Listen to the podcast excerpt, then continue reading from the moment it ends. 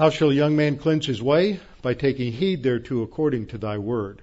Thy word have I hid in my heart that I might not sin against thee. Thy word is a lamp unto my feet and a light unto my path. Jesus prayed to the Father, Sanctify them in truth. Thy word is truth. For the grass withers and the flower fades, but the word of our God shall stand forever.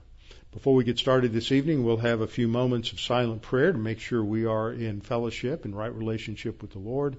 And uh, that is done through confession of sin, through silent prayer, and then uh, after a few moments, I will open in prayer. Let's pray.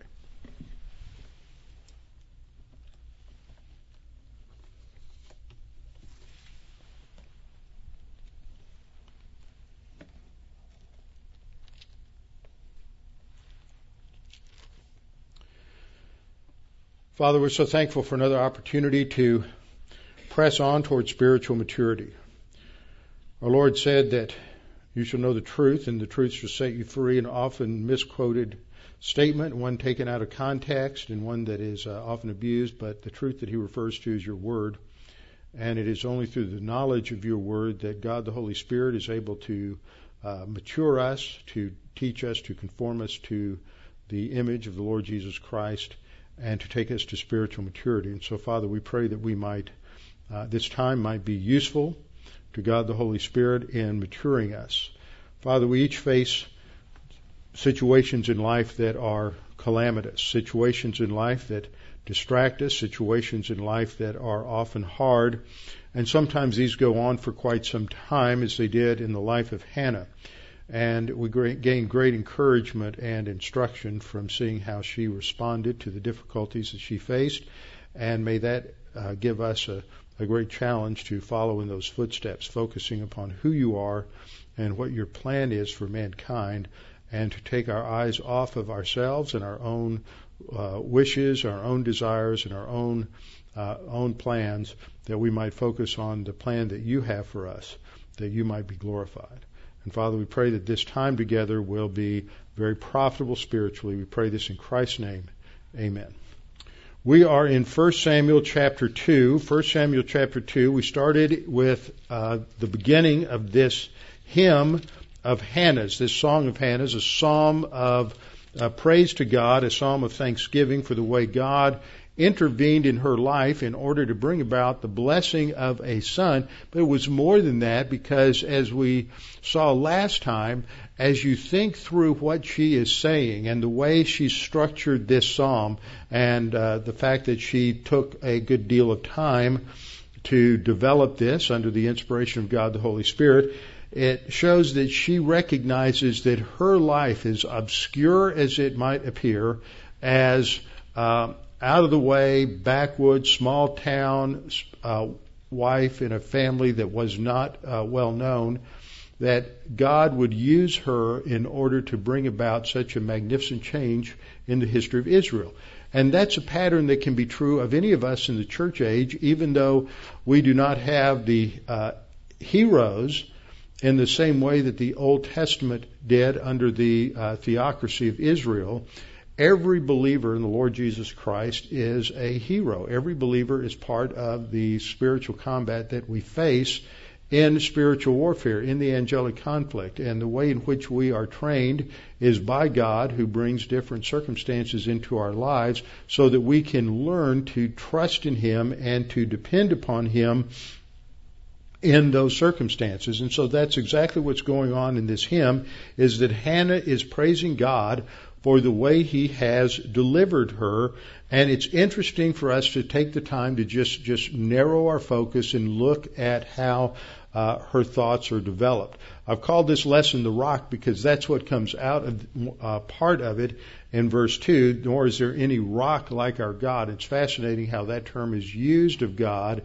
It's not just a metaphor for, for God's omnipotence, although it is that. It is used almost as a name for God many times in the Old Testament. Now, if we look at the structure, as I put this up the last three weeks, I've modified it a little bit, but uh, last week, is the key idea is on the unique sovereignty of God. And that word unique is important because as we'll see in the second verse today, that when we look at this phrase, no one is holy like the Lord, that our concept of holiness is often uh, distorted. We have turned this word into sort of a sanctimonious church uh, vocabulary that we don't uh, really understand. And as a result of that, people are often confused when they talk about this concept of holiness. And the word unique captures that one of the major semantic uh, nuances of this particular word, that he is a one of a kind God. So three times we have the focus on Yahweh's unique sovereignty in verses 1, uh, B through 3, 6 and 7, and 8b through the first line of 10. Then we see that God overrides the plans of man in verses 4 and 5, and then in uh, verse 8. I have no idea why that happened. Okay, let's try this again. Okay. Computers have a mind of their own. And then we see that the end result is a focus on kingship. So, how is God going to override the, the plans of man? Through the establishment of the divine monarchy. Uh, we can think about this in relation to Psalm 2, a psalm we've studied many times that begins with a picture of how the armies of man are arrayed against Yahweh and his Messiah. And how does what does God do? He overthrows the leaders of men, the kings of men, and establishes the divine rule upon the earth. So even in the structure, we see this developing a very significant theme that is laid out throughout the scripture. Now, in the first part of this section, uh, at the very beginning where we looked last time, we see a focus on joy. Hannah, Hannah prayed, and as we look at the parallelism here, as I've highlighted it in the uh, color coding here, the, the verbs here all relate to joy. Uh, my heart rejoices in the Lord. My heart is exalted in the Lord. I smile at my enemies, or my mouth is open. This is the idea that that she is uh, speaking about uh, her her victory over her enemies, and that is again is expressing part of the idea of of uh, being exalted. See, uh, the way we translated that la- last time, I loudly denounce my enemies or speak boldly against my enemies, is an expression of her exaltation uh, in the Lord. And then we have that last line, because I rejoice in your in your salvation. Now, I want you to notice something just as we go back and review this a little bit that you have a first person singular pronoun used four t- five times in this verse my heart, my horn, I smile, I rejoice. And this is the last time we see a focus on, on Hannah. Uh, this is one of the things that we find often in the Psalms is when the psalmist starts with their own circumstances, they quickly shift focus to God. That's something that should be evident in our in our prayers that our focus should be not on our problems and the negative circumstances or challenges or whatever is going on in our life, but we should put our focus and our attention upon the Lord the the key idea here of rejoicing and exalting and then the opening of the mouth as denouncing the enemies as a way in which uh, God is is praised uh, expresses the is an expression of the mental attitude that Hannah has because and that's the last line. In in Hebrew poetry we have the rhyming of, of ideas. It's always fun to go through and to look at the text and identify the different kinds of parallelism. And what we have in that, the first two lines there, my heart rejoices in the Lord and my horn is exalted in the Lord. We have an example of synonymous parallelism. Uh, it's then we have what is called a um, a step parallelism that develops from that, that because the heart and the horn is exalted in the Lord, uh, I, I then do something. I smile at my enemies. I denounce my enemies. I speak boldly against my enemies. and it takes it takes the thought to a climax to a climax. So this is called a climactic parallelism. And as you notice the way I've color coded this, we have uh, we have the green for the first person pronouns. Then we have the Lord in blue. We have the main verbs here in uh, red, which shows their uh, general parallelism. But then we have a totally new idea at the end. I rejoice at your salvation.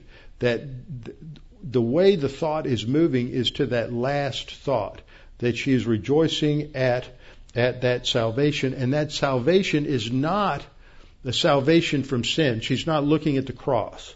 She's not talking about salvation from personal sin. She's looking at deliverance from our trials and tribulations, her specifically, which is that she was barren, couldn't have any children, but also because God is the one who, through the deliverance that He gave to her, is going to deliver Israel. He's going to deliver the nation, and He will do that through Samuel and his ministry as a prophet, and ultimately through the second king that he anoints, who is David, who will deliver the nation from the oppression from the Philistines.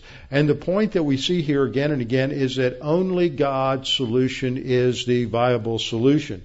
This gets paralleled at the end, developed a little more. We have uh, the the statement, "The adversaries of the Lord shall be broken in pieces." That's the I will denounce my enemies. It, it's parallel to that third stanza. From heaven he will thunder against them. The Lord will judge the ends of the earth. That's how God brings about, ultimately will bring about deliverance because he will destroy his enemies. And he does that in the last line. He will give strength to his king and exalt the horn of his anointed. And that last phrase, exalting the horn of his uh, anointed, is parallel to verse 1. So we see how well this is structured together, how well this is put together, putting the focus and attention upon God is the one who solves our problems. Without God, there's no real solution to problems, and this is something we have to uh, we have to emphasize. So we did this. I looked at the words that were used there. And my heart rejoices. The word alats, meaning to exalt, to be glad. It's to be excited about how God has intervened in uh, in our life and what He has done. And one of the ways in which um, uh, we have this focus is on the character of God, on who He is, and that He is the one who exalts us. The second, second line is, My horn is exalted at my enemy, I exalted in the Lord. And this idea is picked up in a number of verses I looked at last time. But Psalm 18:2 also uses this phrase related to the horn of my salvation, putting both of those ideas together uh, from the first uh, from that first verse. This also shows that Psalm 18 borrows heavily. Here, David's psalm in Psalm 18 is borrowing heavily from the language and the doctrines that are encapsulated in Hannah's psalm in in uh, 1 Samuel chapter 2. And that's again important to see how this this psalm connects to many subsequent uh, statements in Scripture, uh, later Psalms, and even some things when we get into the New Testament. And so it's important to see how that in, in the progress of Revelation, things that are said earlier are developed as you go through the scriptures. Again, that emphasizes the unity of the Bible. That this is not just written uh, disjunctively, where one person's doing something, another person's doing something else, but behind it you have God the Holy Spirit who's working and pulling and tying all of these things, all of these things together. We have uh, the word rawam, uh, ravam rather, or room, uh, that is translated exalt. That's picked up again at the uh, several times towards the end, indicating that the theme is God's uh, the joy that God gives each and every one of us. As I concluded last time, I pointed out from Ephesians 6:12 that we're all in a war. God's enemies are our enemies, and we are targets in the angelic conflict. And none of us get away from that. We, we live suffering. We think about sufferings, there's uh, two basic reasons that we suffer. One is we suffer because of something we do, and uh, the other is we suffer unjustly because of the way things are. And then we can break down those two categories. But when we think about suffering because of what we do, we suffer because we sin, and that brings its own uh, natural negative consequence. We suffer because we sin, and God enhances the natural negative consequences with divine discipline. And then we suffer because we live in a fallen, corrupt environment. So we suffer because we live in the devil's world. We suffer because we're associated with fallen uh, creatures who make bad decisions, and we suffer as a consequence of those bad decisions and then we suffer simply because we live in a corrupted world in a corrupted body, and so we're going to face a number of of uh, negatives simply because of that that corruption, and that brings about storms like we had last night, which brings about flooding. It brings about natural disasters, but a lot of these are uh, can also be just because of other other people. So we live in a fallen world. There's always a battle going on, and the battle is not the one we think it is on the surface level where we're struggling with other people, but as Paul says, we're not wrestling against flesh and blood, but against principalities and powers, the, against the rulers of the darkness of this age, against spiritual hosts of wickedness in the heavenly places. So he uses these um, uh, terms, uh, principalities, powers, rulers, spiritual hosts, as sort of a description of the hierarchy within the ranks of the demonic uh, hosts, the fallen angels. And so ultimately, behind what we see going on in the various realms of social interaction on the planet, whether it's politics or whether it's family or whether it's in business, whatever it may be, there's also the influence, the negative influence in the spiritual realm from demon influence. Now, demon influence really isn't this sort of superstitious, mystical idea where you have demons sort of reaching in and tweaking people's minds. But demon influence comes from, does come from ideas and those ideas are related to our own sin nature. Our own sin nature seeks to advance its own cause. Our, our, our sin nature is focused on uh, promoting its own agenda, and that it mirrors the original sin of Satan in eternity past. He wanted to be like God. That was his agenda.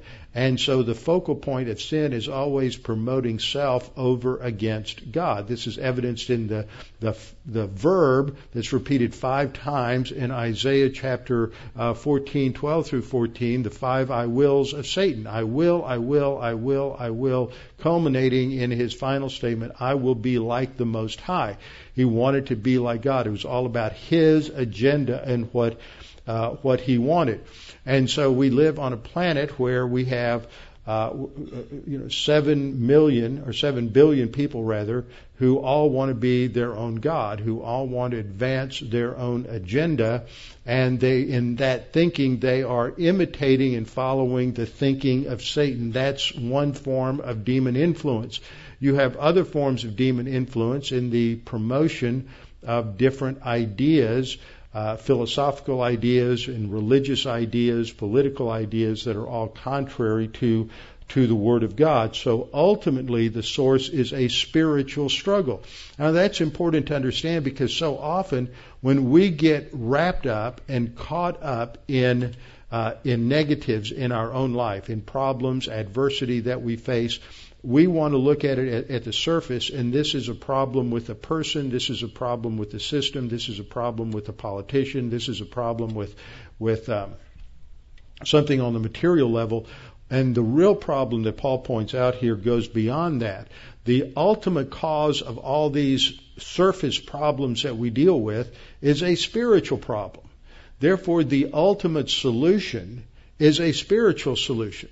Now, that doesn't mean that if you are having problems at work with other people, that you don't need to somehow address that through uh, personal conver- conversation or confrontation with that individual. It doesn't mean that you don't sit down and talk to them. It doesn't mean that sometimes you don't have, might not have to go to another level and talk to a supervisor or a boss or management about what, what the problem is. But ultimately, the battle is not at that level. The battle is at a higher level, a spiritual level, and so the solution is a spiritual solution. And if we don't get the spiritual solution in place, then the other solution becomes often an empty solution. And I'm using that example because I want to draw an analogy and a parallel with what happens in the political realm we are in the most politicized environment that I've ever seen in my life in this country. And from a study of history, I, I think there have been some other times in the history of this nation, maybe two or three, that have been uh, pretty politicized as well. And um, uh, we just know more about it now because of the uh, instantaneous nature of, of modern communication. But the battle ultimately is a spiritual battle. It is always a spiritual battle. And one of the principles that we know from Scripture is that the kingdoms of man always run downhill. They, no matter how good they might be at their at their pinnacle of power, they always deteriorate and degenerate because they are the kingdom of man, and the kingdom of man is run by fallen creatures. Again, that's no excuse for becoming uninvolved or disengaged from the process. But we have to be careful not to become so caught up with the process, with the political process that we forget that the ultimate solution is a spiritual solution. And if we don't change people internally in this country, if we don't change the culture, because the culture that we have today is not the culture that we had a hundred years ago or the culture that we had a hundred years before that that culture has been transformed through uh, the rejection of the gospel and the rejection of biblical truth. And if even if all of the Supreme Court justices and all of the um, other court justices throughout the land started ruling constitutionally, it wouldn't change the hearts of the people. And the hearts of the people have made the same mistake that the hearts of the people did in the time of the judges, the time of Samuel, is that they are uh, they've rejected the authority of God and they're doing what's right in their own eyes. And so we could elect all of the best politicians that you can think of, and we could have all the judges ruling the right things, and this country would still be in a state of collapse because the people are in a state of collapse. And unless you change the hearts of people, you're not going to change that. And the reason that we have the government problems that we have and the systemic problems that we have socially is a result of sin. It's a result of that collapse. So the point is always brought back in Scripture that the ultimate battle is over spiritual truth and that's the solution. Whether you're talking about politics, or whether you're talking about problems you have at work, problems you have in your family, or whether you're just talking about yours, your problems and my problems, the spiritual solution is the only solution. And so Paul describes that as putting on the full armor of God. And as that's described in Ephesians chapter 6, that's basically taking a stand on the truth of God's word and letting that work itself out in our own life. A parallel passage to that is in 2 Corinthians chapter 10, verse 2 through 5. And there Paul again is trying to deal with a very uh, personal problem, a problem that involved personal attacks and personal rejection from the congregation in Corinth. He, Paul actually wrote four letters. Most scholars think it was three or four letters to the Corinthians. There was one between 1st and 2nd Corinthians and probably one after that, but only 1st and 2nd Corinthians were uh, given in such a way as they were to be re, uh, retained and preserved as scripture. So Paul says to them, I beg to you, I beg you that when I'm present, I may not be, I may not be bold with that confidence by which I intend to be bold against some.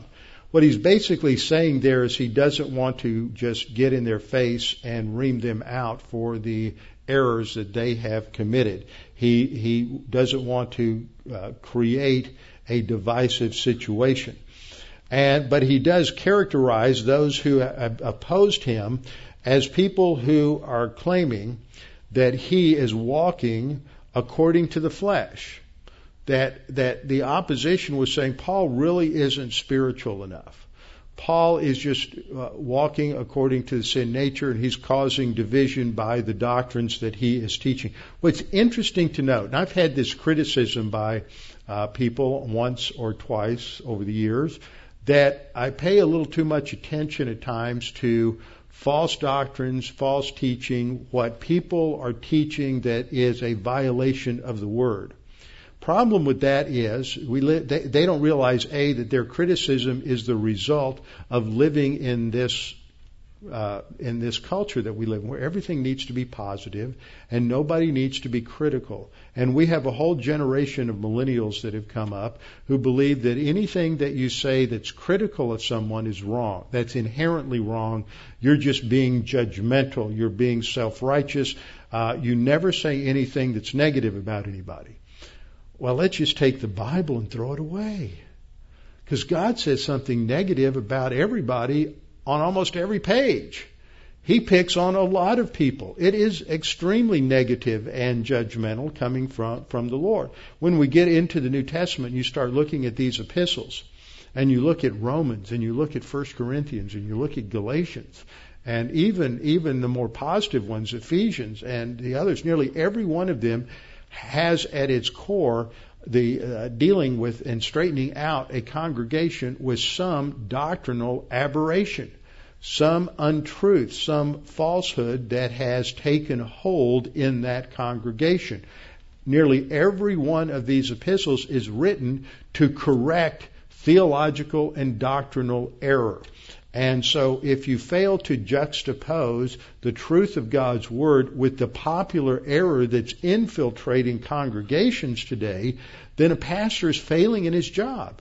Because part of what the pastor's job is, is to protect the sheep from the wolves that come in de- deceived as sheep. And that applies to the, their teaching and what comes out of their mouth. And so the role of the pastor is to help develop the critical thinking skills of the people in the pew. It's not his job to to pat them on the back and tell them that their their superficial thoughts are going to get them by. They have to learn to think think critically about circumstances. And this is a sad thing because we've got such a watered down education system uh, in many places in many areas in this nation and uh, never more obvious than at the collegiate level, where there is very little critical thinking taught. At least, even when when I was in college, I had a professor, and I ended up taking about five courses from him. And I last time I saw him, I had an argument with him over the documentary hypothesis and Mosaic authorship of Genesis. He still didn't want to agree with me. But at least I had something to say because when I first had him in Western civilization, he was throwing out all this stuff about about the authorship of the Pentateuch and that Moses really couldn't have written anything and all of these arguments that come out of Protestant liberalism. And I didn't have a clue how to answer any of those things. But I knew I needed to. There was something in me that said, how can I be a self-respecting Christian if I can't answer the kinds of issues that are raised by, by the opposition. We have to develop critical thinking skills. And, and he, re, you know, to his credit, is that what he really wanted was for students to challenge him. To te- because he, and as I got to know him, he really wanted students to, um, to develop critical thinking skills, whether they agreed with him or not. That was he was more of a classic liberal. A classic liberal really wanted you to think on your own, and uh, wasn't uh, wasn't interested in brainwashing you necessarily with progressivism, but they really wanted freedom, uh, which is where the word liberal and liberty come from, is true freedom of thought, and to teach students how to think critically. And uh, he he really imposed that on us as we um, uh, as we came through those courses. I've gone back after I've done doctoral work. I've gone back and read some of the books that he required us to read in freshman and sophomore history classes, and I still struggle to understand them. And I've spent a lot more years reading a lot more on those topics. He was really challenging. He, this was a guy typical of someone who's just finished their PhD. He was really having us read and study at a level that was more of a graduate level because it had been a while since he had, he had been an undergraduate and taught at that level. But he was he, he challenged us to think critically, and that's what we have to do. And so Paul emphasizes this eh, that that thinking and how we think is part of the battle. He goes on and says here he's facing this opposition from people who are challenging him because he's, he's they're lying about him. They're saying he's walking according to the flesh. And he says, no, for though we walk in the flesh, notice the difference. It's not according to, he's a different preposition. He goes from kata to in. So though we walk in the flesh, that is in our humanity as fallen creatures, though we walk in the flesh in our human uh, corporeal body, though we walk in the flesh, we do not war according to the flesh. Now see, that is what he says over in Ephesians 6. We're not wrestling against flesh and blood, so ultimately the battle is not to be confused with the, with the battle the way you would engage according to the flesh or according to the sin nature. We don't operate on the same principles of human viewpoint that the world operates on. See, as you've heard me teach many times, we have in the scriptures this emphasis on different spiritual skills or problem solving devices that, that we use in order to overcome, overcome adversity. There, the ter- phrase problem solving devices is a really interestingly crafted phrase. A lot of people without a military background don't necessarily understand what the word problem means. In the military, a word problem is any form uh, in any situation that you have to think through and create a solution to. Okay, so you ha- you have a uh, any kind of a, you're presented with a set of circumstances that are uh, that that you have to work your way through, which means you have to solve that. To the average person uh, they think of a problem as just a difficulty, as just something negative that's happened. It may not be anything negative at all. It may be just a set of circumstances you've got to evaluate and work through in order to resolve. It can be positive, it can be negative. And so that's the idea of, of a, a problem solving device. What the world offers us when facing life is nothing more than management skills. And if you think about it, that's the phrase you'll often hear in pop psychology is, is management skills. We need to learn how to manage our stress. But what the scripture says is no, we live above the stress by trusting in God. We're not going to do what the world says to do and just manage the stress that we're faced with. We're going to live above it so that that stress doesn't impact us at all because uh, we're, we're going to be like Peter and walk on the water and not take our eyes off the waves or the adversity and sink below the water. So we have to stand above. This is what Paul is talking about. The way in which Christians engage the challenges in their life is different, categorically, qualitatively different from the way unbelievers address and engage the problems in their life. So he says, though we walk in the flesh, we don't war according to the flesh, for the weapons of our warfare are not carnal. Now that's just the same word uh, related to the flesh. It's not the product of the sin nature. So there's always going to be a challenge in our lives as to whether we're going to handle whatever the circumstances of our life are on the basis of our sin nature or on the basis of the principles of the Word of God. And it's either one or the other. One honors God, one doesn't. One's walking by the Spirit, the other's walking according to the flesh. And so he goes on to say these weapons of our warfare, those, these are the spiritual skills that we studied in Scripture. The weapons of our warfare are not carnal, but they're mighty in God for pulling down strongholds. He uses a military image here of pulling down and destroying a defensive posture, a defensive fortification. Last night, if you were at all aware of what was on TV, or if you had power to watch what was on TV, my power went out like two minutes after I started watching it. Uh, there was a sh- news show that came on the History Channel. Anybody know what I'm talking about? Texas Rising. Okay, now I still don't know whether it's good, bad, indifferent because we've had power problems last night. I thought I would wait until I have four different chopped recordings of that on my DVR. So I've got to just wait till tonight and see see if it's up there on uh, on demand to watch. But at the beginning, it started off with the defeat at the Alamo, and you see the piles of burning rubble, and you see the broken ladders up against the wall and the torn down walls. That's the imagery that you have behind this is tearing down a fortification, tearing down a, a defensive position.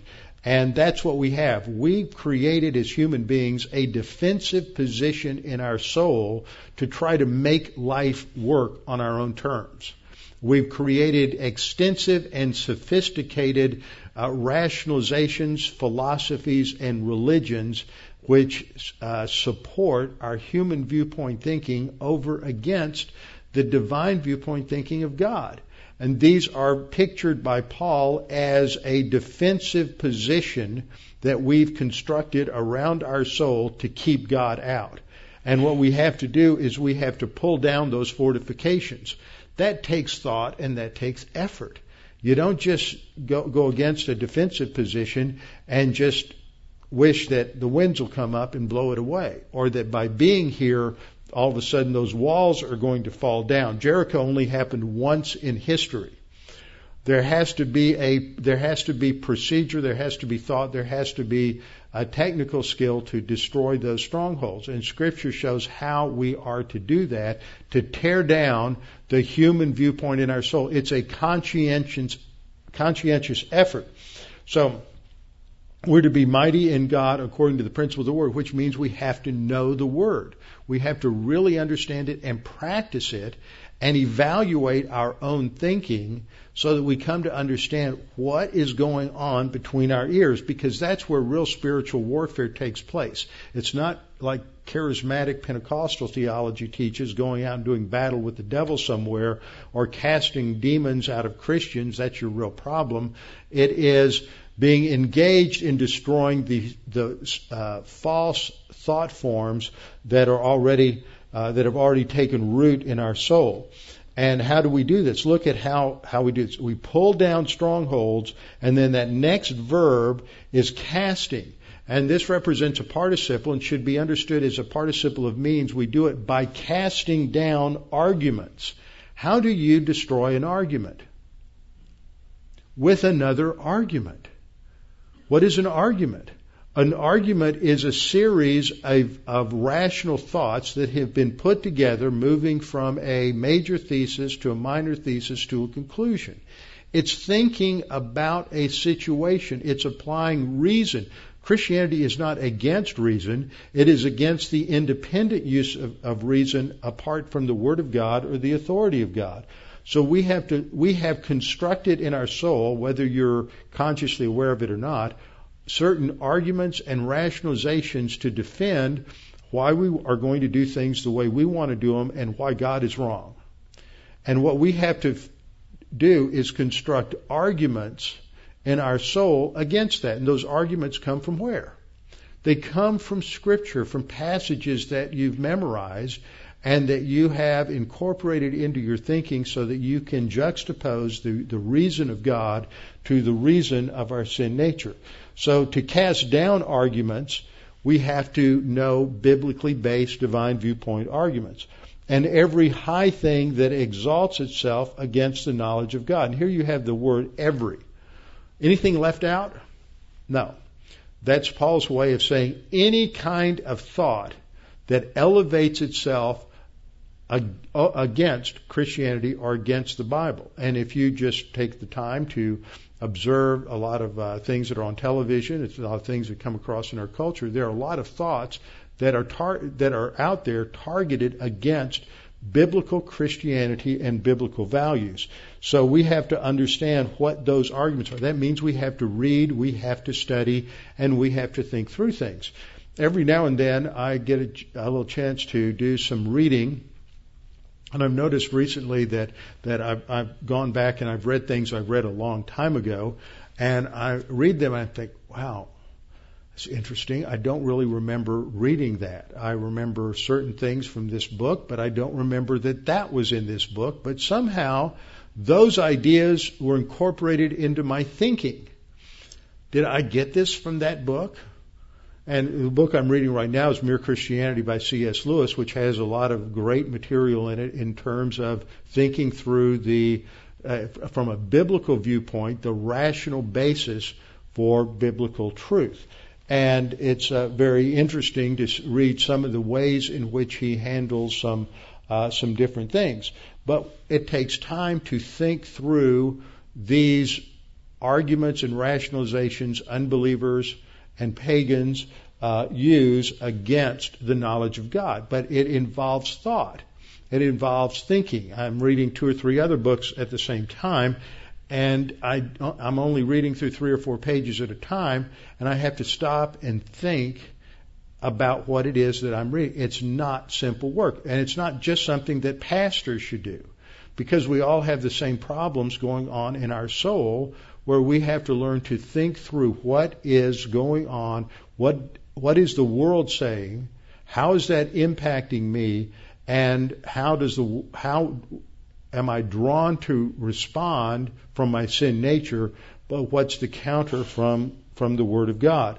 So we are to be we we uh, destroy these strongholds by casting down arguments, which means we need to understand these arguments, and every high thing that exalts itself against the knowledge of God. So the other thing we see here is that there's knowledge of God and there's everything else. There's only two ways to look at things God's way and the creature's way. And the creature's way is reflective of either Satan's thought, demonic thought, or human thought, whether we call it human viewpoint or satanic viewpoint or demonic thinking. It all represents the same thing independence from God. So we have to instead bring every thought into captivity to the obedience of Christ. That just doesn't refer to the content of thought. The content of thought is, well, you may be lusting after something. So you may be thinking in terms of, of monetary lust and you're dreaming about what you can buy with all that money you're going to win from the lottery, or you're thinking in terms of sexual lust and you have pornographic thoughts, or you're thinking in terms of, of lust for, uh, alcohol or drugs or something like that. So you're thinking about when you're going to get your next high or next buzz or something like that. That's the content of your thinking. This goes beyond that. This is not only talking about the content of your thinking, but the structure of your thinking. Because you can structure your thinking in, in ways that will always end up with anti biblical and anti God conclusions because of the way that you have structured your thought. And, and that's like someone coming up to you and asking you a question, and that question sets the structure of your thought. Someone says, Have you quit beating your wife yet? That question structures a certain way of thinking, and if you answer it one way or the other, you're caught in a trap. There was a similar type question that was asked and played out in the media over the last couple of weeks. I think the first uh, reporter uh, asked a question of Jeb Bush that uh, if he had it to do over again, would he invade Iraq like his brother did? And and he he fell into the trap of a hypothetical. He should have said, "I'm not even I'm not going to address that because the question is is bogus and it's unclear." He should have avoided that structure. But once he accepted the validity of the structure of that question, whatever he said was going to be a problem. And then I think it was the following su- uh, Sunday that uh, Chris Wallace was interviewing um, Marco Rubio on Fox News and asked him the same question. Rubio tried to restructure it, but it kept coming back to the origi- original structure. And the point I'm making here is if we think according to certain non biblical structures, we will always end up with non biblical conclusions and non biblical answers. And it's hard. This isn't easy. Uh, it's hard for sheep. Sheep's not a complimentary term, as I always say. I had a prof- professor in seminary And I always remember one one thing he said. There were many things he said that I didn't want to remember uh, because he wasn't one of the better profs. But he said one thing that was that was true. It's hard to think. It's even harder to think about how you think. And that's enough to put us all to sleep. So, when we look at 1 Samuel 2, Hannah is telling us by the structure of this psalm how we should think about these challenges that we face in life. And she shifts from verse 1 talking about my heart, my horn, I smile, I rejoice, to talking exclusively about God and what He has done. In verse 2, she says, she says, no one is holy like the Lord, for there is none beside you, nor is there any rock like our God. Now, if we stop and we take a little time uh, to think about the structure of this, even in English, it can become pretty apparent what the word holy means. First of all, if you understand this is synonymous parallelism, then holy is parallel to what words in the second stanza? Okay, if Lord is parallel to you, then holy is parallel to what? None like you, none beside you. Holy is a word that, that is so loaded with a lot of religious connotation and religious usage, we forget what it means. It's the Hebrew word uh, kadash is the verb, uh, kadosh is the is the noun, and it means to be set apart to the service of God. But most people think that holy has something to do with moral purity. Now, there were a lot of things that were designated by this word in the Old Testament. The furniture in the in the uh, tabernacle was called holy. Is, can furniture be morally pure? Nope. Can it be morally or uneth- uh, can it be morally impure or unethical? No. So it, it's it's set apart to the service of the Lord, though. It is distinct and uniquely set apart to God's service. It is not to be used for everyday uh, things. The uh, eating utensils, for example, would only be used to eat the feast at, at a certain time. So holy we see just in the English is parallel to the idea that that uh, of uniqueness. There's none beside you, and then this is further developed in the third line. Nor is there any rock like our God. Notice how rock is used there almost as a name or synonym for God or for any God. You would say there's no God like our God. And so the Hannah says there's no rock like our rock. Rock has that connotation of strength, of power, of protection, and something that is uh, uh, t- totally stable. So, as we look at the word here uh, in terms of, of uh, holiness, it emphasizes the uniqueness of God, that He is distinct from everything else.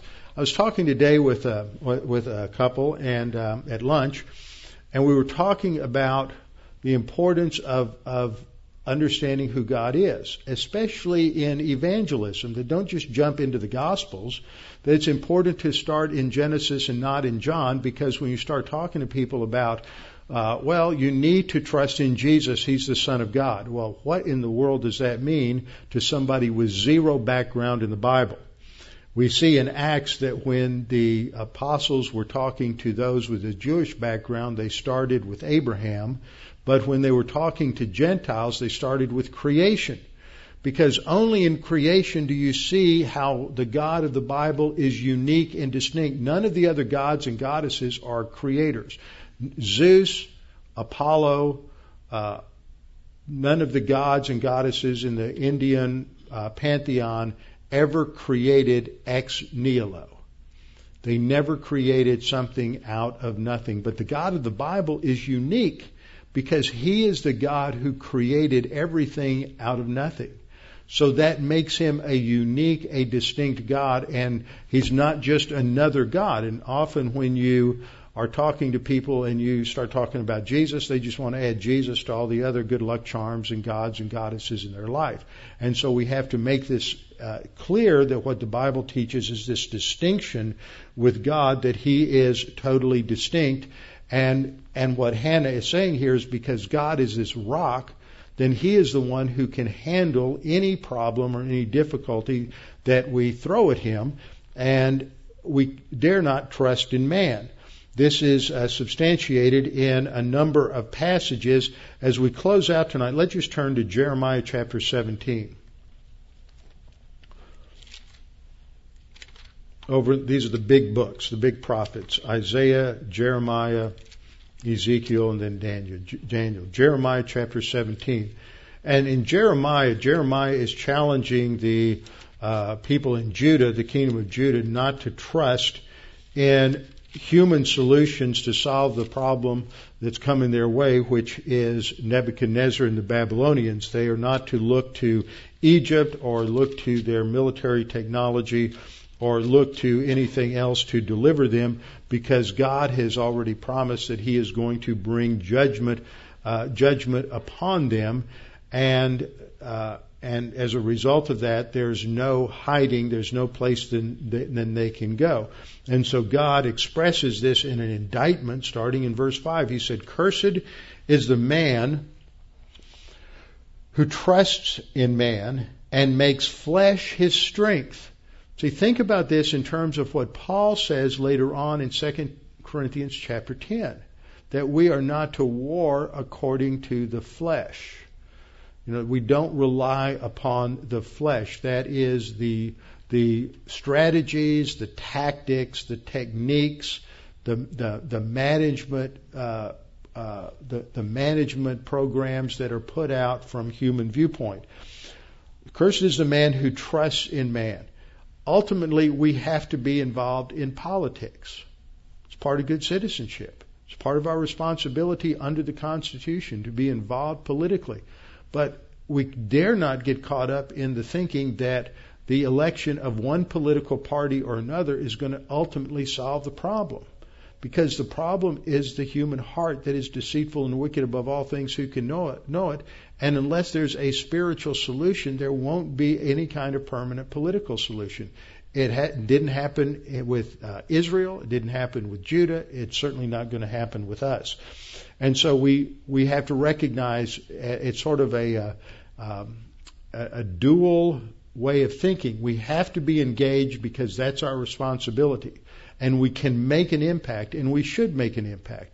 But on the other hand, we should not put our ultimate hope in politicians or in governments or in the system because they're with living especially in a pagan relativistic society that's always going to fall apart and so this is the indictment.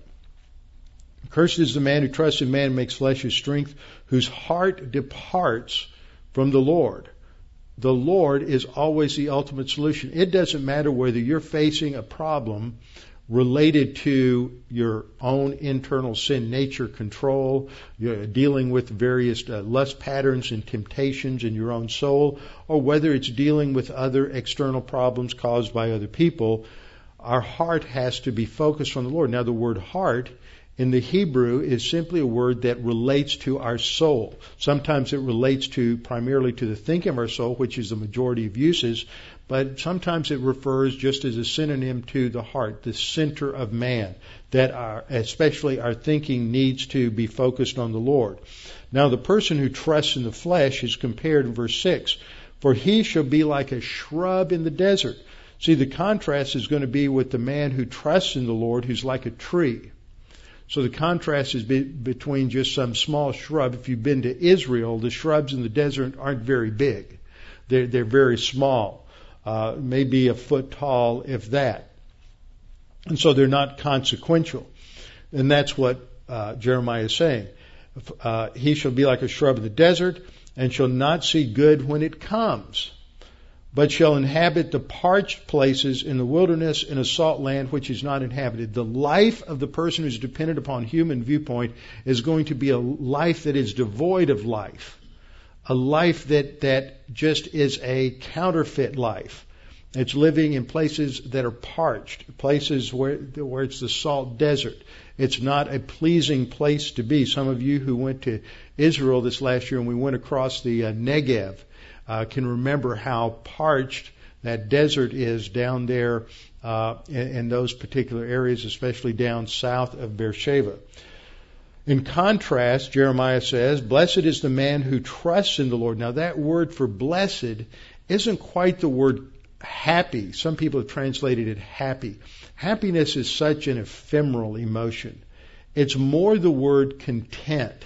Someone who is satisfied with life the way it is, someone who's content, someone who is stable in their emotions.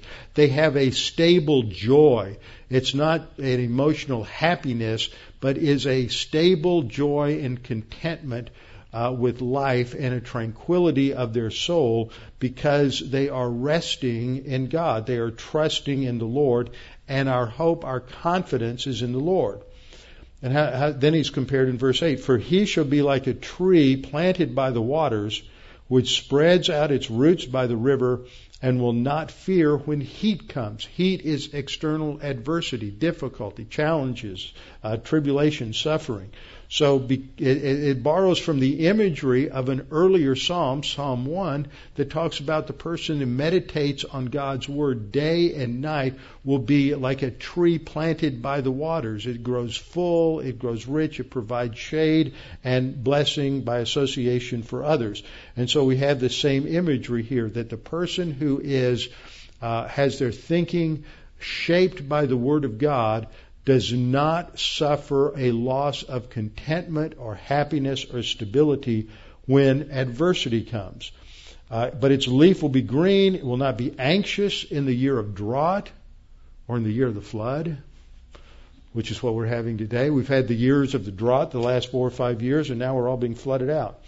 It won't be anxious in the year of drought, nor will cease from yielding fruit. So we go through the prosperity test and we go through the adversity test, but we're stable because our focus is not on the circumstances, but is on the God of the circumstances, who is the holy God of Israel. There's none beside him, and he is compared to a rock.